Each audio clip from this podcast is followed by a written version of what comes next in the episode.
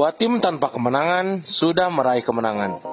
Apa yang harus dilakukan kedua tim ini agar terus mendapatkan kemenangan? Simak selengkapnya di episode kali ini.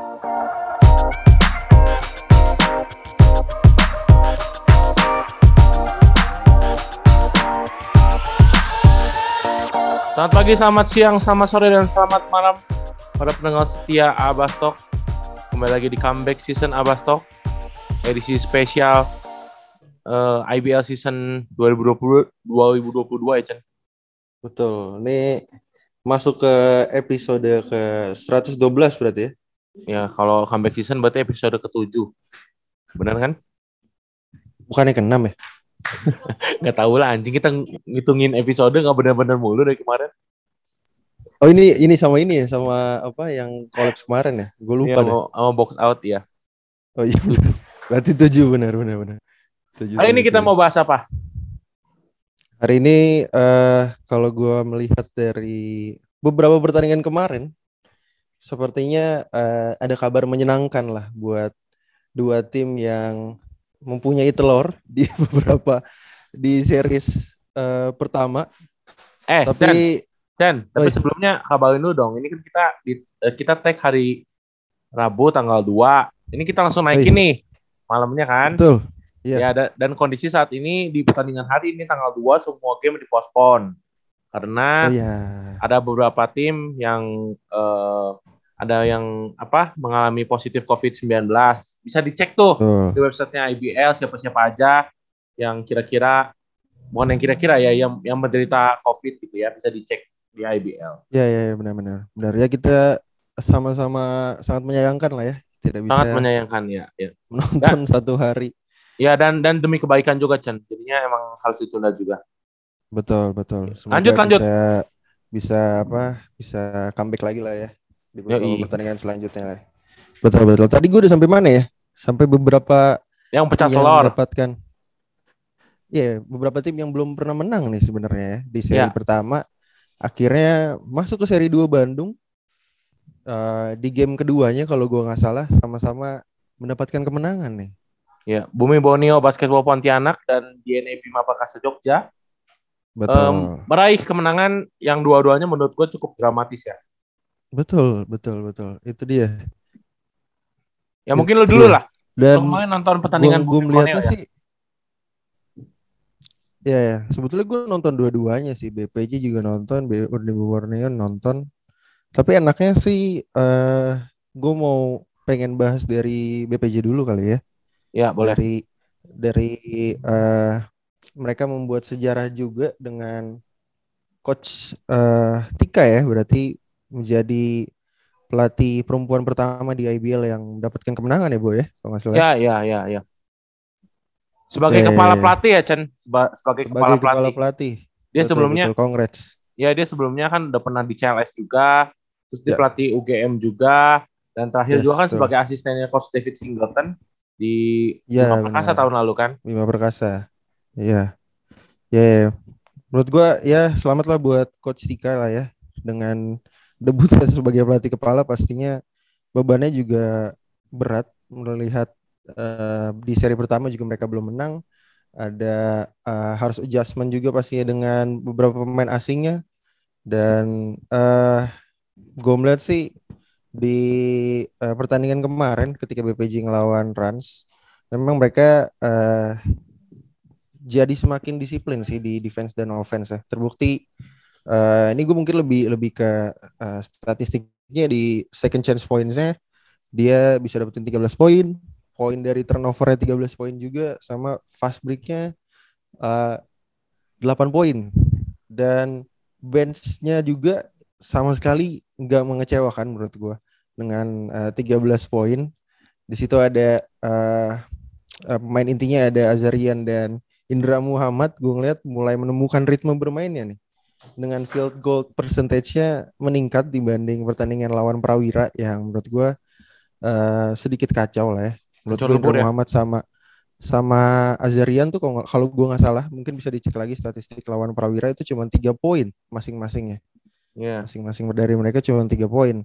Dan di runs mereka bisa memperbaiki field goal percentage-nya uh, dengan Indra Muhammad kalau nggak salah 13 poin, uh, Zarian Praditya, Praditya 9 poin kalau gue nggak salah. Dan itu cukup membantu offense dari BPJ itu sendiri karena ngelihat gue melihat dari Rans juga ada sedikit uh, miskomunikasi, ada banyak turnover juga di sana, falling-falling gak penting yang buat uh, dan membuat BPJ membayar kesalahan-kesalahan itu semua sih menurut gue. Ya, ya, ya. Kesalahan-kesalahan ya. dari Rans dan ya terlihat dari uh, hasil pertandingan buat BPJ mendapatkan satu kemenangan. Menurut gue uh, awal yang bagus lah ya untuk untuk BPJ untuk uh, melanjutkan seri-seri selanjutnya. Ya. Kalau dari gue sih uh, melihat dari masih melihat dari dua game terakhir BPJ seperti itu ya. Ya. Mungkin kalau lu ada tambahan mungkin. Ya kalau gue sih ngelihatnya kalau dari sisi offense sih menurut gue belum terlalu terlihat ya. Paling paling signifikan adalah perannya Indra Muhammad yang gue singgung juga di episode sebelumnya. Kalau yeah. uh, peran Indra Muhammad di seri pertama lebih sebagai fasilitator ya, bukan sebagai hmm. shooter. Karena emang posisi dia itu emang sebagai shooter. Uh, wajibnya dan naluriahnya harusnya dia dikasihkan pattern yang emang dia tinggal catch and shoot gitu. Kalau tidak ya yang setidaknya dia jadi scorer lah gitu, bukan jadi fasilitator yeah. gitu. Nah, gue dilihat di seri kedua ini, memang Coach Ika ingin mengembalikan posisi Indra seperti uh, apa yang coach Dev lakukan kepada Indra gitu. Makanya dari segi offense menurut gua hanya Indra Muhammad aja nih yang kelihatan patternnya udah jelas nih. Indra ke kembali lagi ke posisinya. Tapi uh, setelah uh, apa sel uh, selain itu uh, pos pattern offense dari Bima Perkasa menurut gua belum terlalu banyak perubahan ya. Terutama dari para pemain asingnya sih. Kayak David Atkinson terutama ya. David Atkinson itu kalau dia udah megang bola sih menurut gue udah selesai cuma one and done doang kayak nggak ada opsi lain gitu loh kalau si David Atkinson yang megang makanya menurut gue uh, internal tim juga sangat berpengaruh tuh kalau misalnya si David Atkinson mainnya gitu terus juga gedek ya lama-lama ya pemain eh, pemain lain juga karena uh, eh, gue lihat dari beberapa sequence kemarin gue kebetulan kemarin gue di stadion. Uh, ngelihat dari gesture hmm. pemain tuh kalau misalnya si David sama si Jordan Jacks gak ngasih passing ya padahal udah open shot emang. Nah itu tuh gestur para pemain tuh kayak anjing lah gitu. Kenapa sih nggak dipassing? gitu. Gue tuh udah kosong banget gitu. Sedangkan posisinya mereka kan sebenarnya tidak dalam posisi yang balance terutama beberapa kali emang David Atkinson kan di detik-detik akhir juga udah gak, udah nggak dimainin tuh karena coach Ika juga mungkin menurut gue tahu ya eh, para pemain juga agak cukup gedek ya pemain lokal terutama hmm. sama David Atkinson gitu Yeah. Kalau dari dari sisi defense ya gue lihat emang ada perubahan ya. Uh, bukan bukan bukan zone defense yang menurut gue sangat sangat apa ya sangat bunuh diri sih waktu itu di seri pertama kalau gue lihat beberapa kali di zone defense mereka justru uh, membuat mereka jadi tertinggal jauh ya karena ditembakin terus dari luar kotak gitu. Tapi kalau gue lihat dari kemarin uh, berapa berapa uh, adjustment udah dilakukan oleh coach Tika ya uh, ngelihat aja sih maksudnya defense-nya lebih kompak kalau ngelihat statistik juga uh, masalah steal juga kemarin cukup banyak juga ya 12 steal kalau gua nggak salah 12 steal itu kan berarti uh, mengartikan defense dari Bima Perkasa kan cukup baik ya cukup hmm. agresif hmm. lah gitu menghadapi yeah. beberapa pemain dari uh, apa run speak gitu dan kalau ngelihat skor walaupun dari segi skor juga tidak terlalu bagus ya 57 53 tapi mereka bisa menahan anak-anak uh, Ranspik dengan cukup luar biasa ya. Uh, praktis kemarin cuma Halsen Hayward doang yang menurut gua mainnya cukup oke okay ya di Ranspik ya. Sisanya sih kemarin sih enggak banget sih kalau gua lihat ya karena uh, kebanyakan turnovernya ya dua-duanya 20 sama 21 turnover. Asli. Ya dibi ya dibilang dibilang gamenya juga tidak terlalu bagus ya menurut gua game kemarin tuh.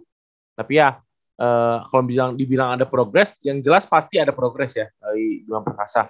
Dan ini kemenangan yang penting banget sih, karena mereka kan kemarin tim satu-satunya yang belum belum meraih kemenangan kan. Sebelumnya kan Borneo kan udah lebih dulu kan. Gitu.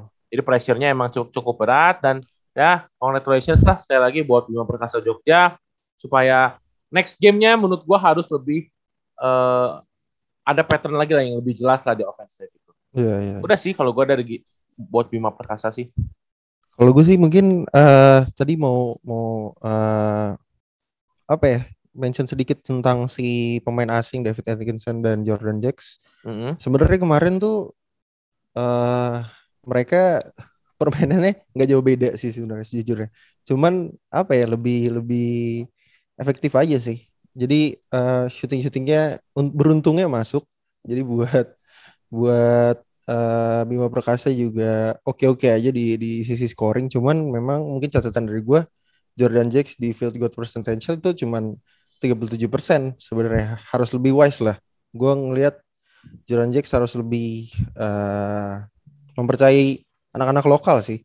Gue iya, ngeliat iya. masih banyak banyak uh, potensi-potensi dari Bima Perkasa yang sebelumnya di, di season lalu tuh sangat uh, menakutkan sih. Gue ngeliat ketika mereka lawan Louvre aja uh, Ali Mustafa ya bisa jaga uh, Jamar Johnson dengan uh, sangat bagus.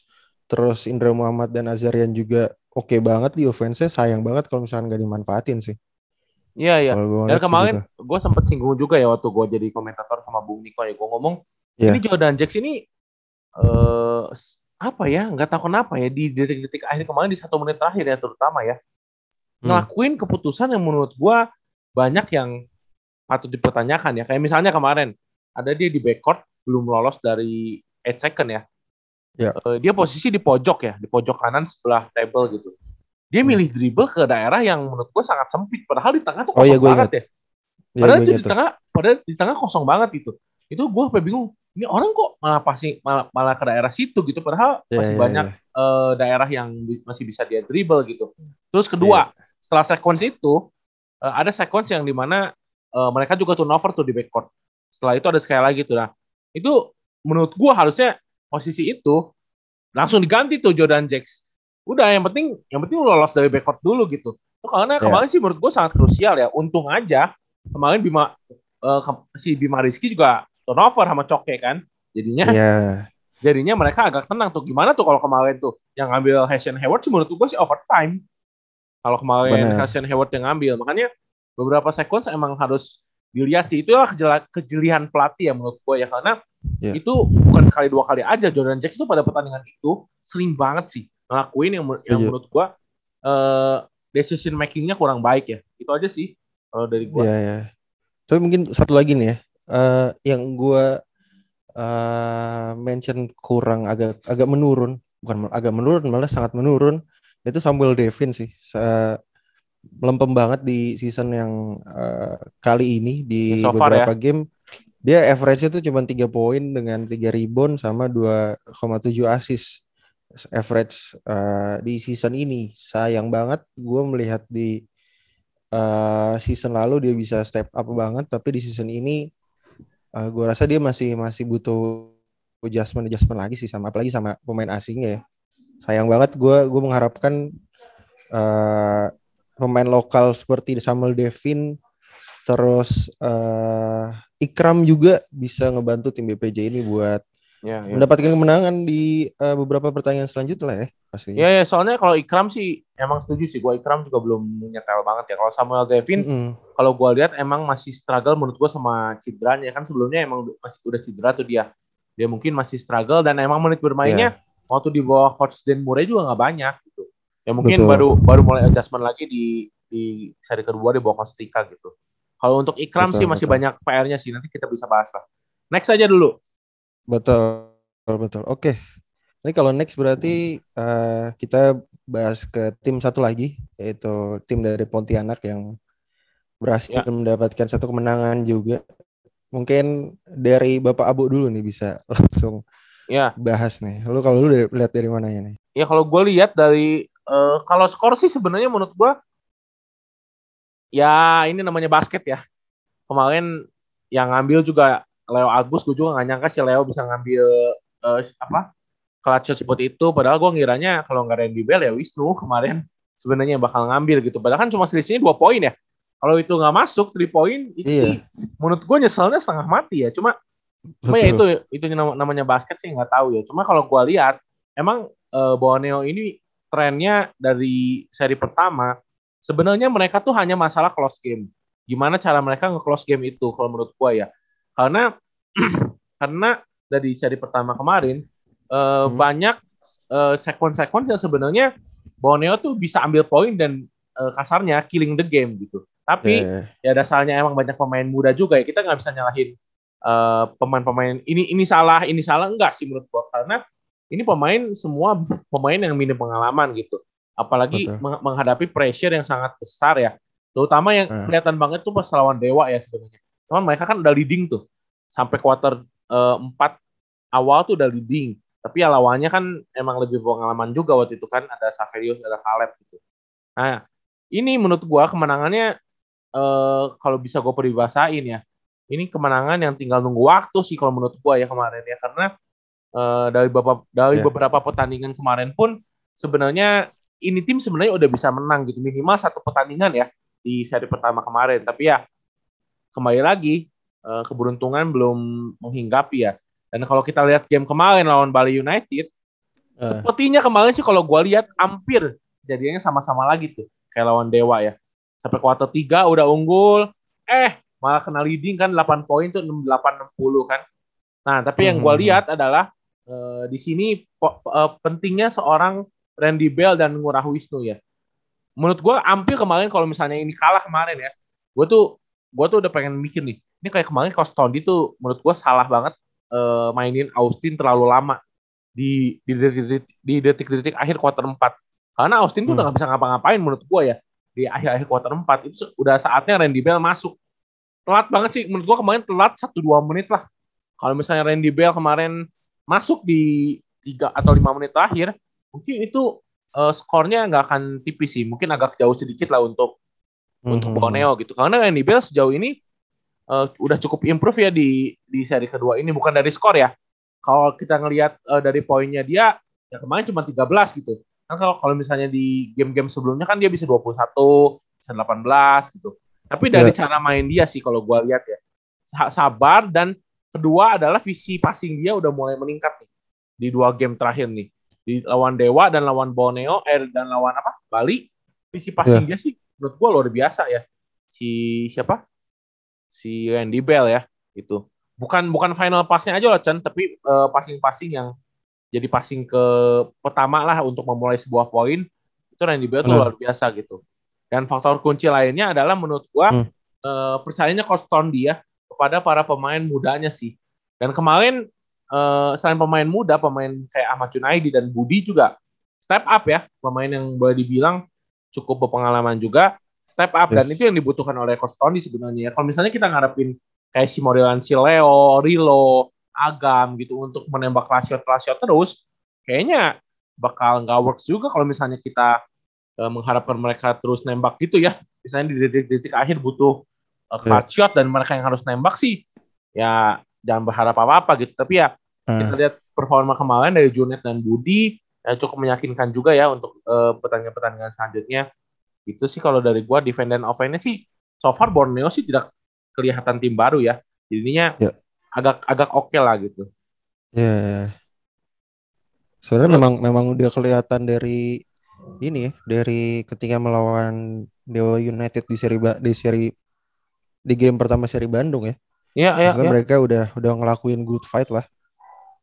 Itu pun lawannya Dewa United gitu. Dan gue melihat juga di game kemarin itu uh, ini apresiasi buat coach Tony juga ya yang yang ber, yang apa uh, memainkan hampir semua pemainnya. Dan terbukti itu yang kemarin tuh yang gak scoring itu cuma Vincent Sanjaya sama Steven Orlando. Dan mereka benar-benar uh, jadi gue ngeliat semua pemain tuh sangat mengejutkan Bali United banget sih. Gue ngeliat di uh, poin di paint area-nya juga itu dia bisa 44 poin terus second chance point 17 poin. Terus gue sih melihat ada uh, uh, Bumi Borneo tuh uh, benar-benar uh, ngelakuin attacking to the paint. Mereka kayaknya melihat kalau gue sih ngelihat uh, ada sedikit kelemahan di big man Bali United yang melakukan banyak foul hingga uh, kayaknya jadi jadi sistem uh, offense dari coach Tondi yang di, di adjust ke Bumi Borneo ini cukup uh, membuat pemain-pemain Bali United kewalahan sih di di, di pen area. Tapi ya gue melihat juga uh, gue setuju dengan lu dengan uh, 13 poin Randy Bell memang sangat berpengaruh ya di bumi Borneo melihat uh, untungnya Mofunanya juga uh, konsisten di pertandingan tersebut. Tidak ada penurunan juga. Selalu uh, jadi momok buat pennya Bali United. Terus gue melihat Ngurah Wisnu juga sama improve dengan field goal percentage percentage-nya jadi 46 persen. Ditambah tadi yang lu bilang juga Budi Ahmad Junaidi Junaidi terus Leo juga mengejutkan. Uh, menurut menurut gue sih ini harus harus tetap di dipertahanin sih sama Bumi Borneo ya. Apalagi uh, ada jeda ibaratnya di di untuk pertandingan selanjutnya karena uh, beberapa pertandingan COVID yang di eh beberapa pertandingan yang dipospon karena COVID. Ini ini jadi jadi apa ya? Jadi keuntungan buat Bumi Borneo juga sih. Tapi ya itu kuncinya uh, Randy Bell tetap harus konsisten bench player dari Bumi Borneo tetap harus mengejutkan dengan menjaga asanya dan ya salut sih gue masih salut sama coach Tondi dengan kepercayaan dia kepada pemain-pemain sih mungkin kalau gue itu aja sih dan ya, ini ya katanya kemarin nangis semua ya Bumi Borneo ya kemenangan eh, pertama. Iya, ya. nangis semua karena ya emang mungkin pressure-nya walaupun sebagai tim baru ya, tapi mereka kan kalahnya kan cukup susah juga Chan. Kalau bisa dibilang iya. kan. Waktu iya kemarin-kemarin kan emang e, dari kalahnya pun bukan kalah blowout, makanya iya, gue yakin sih, gue yakin mereka pun yakin sebenarnya mereka bisa memenangkan pertandingan. Tapi caranya iya. aja yang belum ketemu gitu. Makanya Betul. kemarin dengan dengan cara yang seperti itu baru mereka bisa menang ya. Aneh juga sih gue. Caranya harus seperti itu dulu ya, baru bisa iya. menang gitu. Ya, oh iya fun fact juga uh, three point dari Bumi Borneo itu cuma tiga yang masuk loh. Iya, cuma dua dari Bapak. Leo Agus kalau nggak salah, satu dari Lilo Agum. Ya, ya, ya, dua-duanya rookie tuh. Iya, dan saat dan Leo Agus semua tuh yang maksudnya persentase three point tertinggi sih.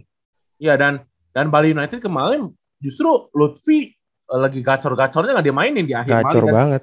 Malah diganti sama si Itun kan. Itun yang malah justru ngejaga si Leo tuh. Pas lagi terakhir second terakhir Leo masuk itu yang jagain tuh itu tuh iya harusnya kalau Lutfi sih menurut gua ya sama juga sih gak ngaruh juga ya kalau dari defense ya tapi memang Lutfi sih gila sih memang Iya, iya. three point ya. Ya, yeah. gokil lah. Sama ini sih, sama ini sih. Mungkin catatan buat Bumi Borneo, mungkin kalau dari gua rebound ya.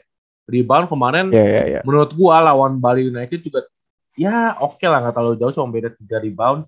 Tapi kalau lawannya model-model nanti ketemu lagi tuh di Olohon, Elia Foster, hmm, abis tuh. tuh.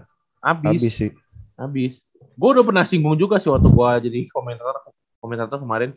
Ibon uh. itu bukan masalah tinggi atau lompat tinggi ya, cuma mau atau enggak sih. Kalau mereka mau sih menurut gue bisa ya. Model-modelan yeah. si Wisnu aja kemarin dapat berapa ribon tuh kalau nggak salah gue cek dulu ya. Iya, yeah, iya. Yeah. Untuk Wisnu level aja, IBL ya itulah. Ya, Wisnu enam ribon. Bisa lah. Wisnu 6 rebound. Sisanya yeah. Austin 11. Sisanya pemain-pemain lain paling gede aja Junet. Junet cuma 4. Sisanya pemain paling cuma 1, 2 gitu. Itu loh. Kemarin yeah, juga tuh. Iya, iya. Nah, itu ini gue balik lagi ke Rans ya kemarin ya. Karena sama Bima hmm. Perkasa hmm. itu di seconds terakhir pas lagi Ale Mustafa cetak poin, itu tuh Coke yeah. tuh dimarahin tuh sama coach Koko. Karena Coke uh, nonton, nonton rebound. Yeah. Bukan colongan reboundnya colongan ribonnya makan dia akhir akhir kan dia megang kepala kan hmm. uh, kenapa gue tadi nonton gitu bukannya gue mau ini apa kebiasaan anak-anak lah kebiasaan kita kita kalau misalnya main basket kan bukannya box out malah nonton gitu nah itu yeah. salah satu PR lah buat Bumi Borneo gitu ya yeah, ya yeah. buat ya rebound sih memang penting banget hal-hal hal-hal kecil sih sebenarnya kalau di Bumi Borneo dan beberapa tim lainnya ya yang yeah, sangat yeah. disayangkan lah ya. Oke. Okay. Okay. Mungkin di episode kali ini itu aja. Hal ini langsung kita naikin ya. Kalau kalian lagi dengerin berarti ini kita naikin di tanggal 2 Februari tahun 2022. 22222. Oh, gue gue juga baru nyadar tanggalnya bagus. Tanggal tanggalnya bagus. Oke. Okay. Sampai ketemu okay. di episode selanjutnya. Dadah. Yes. Oke, okay, bye.